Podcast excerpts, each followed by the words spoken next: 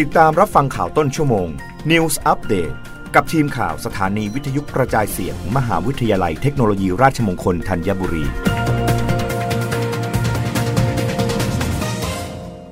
รับฟังข่าวต้นชั่วโมง โดยทีมข่าววิทยุราชมงคลธัญบุรีค่ะ คณะรัฐมนตรีเห็นชอบโครงการผลิตแพทย์เพิ่มแห่งประเทศไทยระยะที่ 2 ปี 2565 ถึง 2570 จำนวน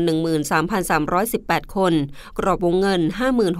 5608.40 ล้านบาท งบผลิตบัณฑิต 300,000บาทต่อคนต่อปี นายธนกรวังบุญคงชนะ โฆษกประจำสำนักนายกรัฐมนตรีเปิดเผยว่า คณะรัฐมนตรีมีมติเห็นชอบการดำเนินโครงการผลิตแพทย์เพิ่มแห่งประเทศไทยระยะที่ 2 พุทธศักราช 2565 ถึง 2570 ภายใต้กรอบวงเงินรวมทั้งสิ้น 5608.40 ล้านบาท เพื่อผลิตแพทย์จำนวน 13,318 คน ซึ่งเป็นการดำเนินการต่อเนื่องจากโครงการผลิตแพทย์เพิ่มระยะที่ 1 เพื่อให้เกิดความต่อเนื่องในการแก้ปัญหาการขาดแคลนแพทย์ และการกระจายายแพทย์ ตลอดจนขยายศักยภาพการให้บริการทางการแพทย์และสาธารณสุข ส่งเสริมไทยเป็น medical hub ทั้งนี้ โครงการผลิตแพทย์เพิ่มระยะที่ 2 จะเน้นการพัฒนาหลักสูตร โดยใช้ชุมชนเป็นฐานการผลิต ตั้งเป้าวัตราแพทย์ต่อประชากรในภาพรวม 1 ต่อ 1,200 ภายในปีการศึกษา 2576เมื่อนักศึกษาแพทย์เที่ผลิตเพิ่มรุ่นสุดท้ายสำเร็จการศึกษาซึ่งในช่วงปี 2565 ถึง 2570 จะต้องมีการผลิตแพทย์เพิ่ม 13,318 คน ผ่านสถาบันในสังกัดอว และกระทรวงสาธารณสุข โดยมีกรอบวงเงินที่ 5608.40 ล้านบาท หรือราว 3.8 ล้านบาทต่อคน แบ่งเป็นงบดำเนินการในการผลิตบัณฑิต 300,000 บาทต่อคนต่อปี หรือ 1.8 ล้านบาทต่อคน รวม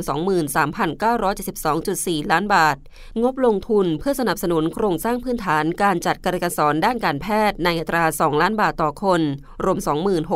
26,636 ล้านบาท เน้นรับนักศึกษา 3 กลุ่มคือ กลุ่มลดความเหลื่อมล้ำ รับนักศึกษาที่สำเร็จการศึกษาชั้นม .6 ในพื้นที่ชายขอบ พื้นที่ขาดแคลน หรือนักเรียนที่มีภูมิลำเนาไม่อยู่ในเขตอำเภอเมือง กลุ่มสำเร็จการศึกษาระดับปริญญาตรีข้าราชการสังกัด สปสท ที่สำเร็จการศึกษาระดับปริญญาตรี สายวิทยาศาสตร์สุขภาพ กลุ่มแพทย์เพื่อชุมชน เป็นนักเรียนที่สำเร็จการศึกษาชั้นม .6 ตามหลักเกณฑ์การรับเดิมของโครงการผลิตแพทย์เพื่อชาวชนบท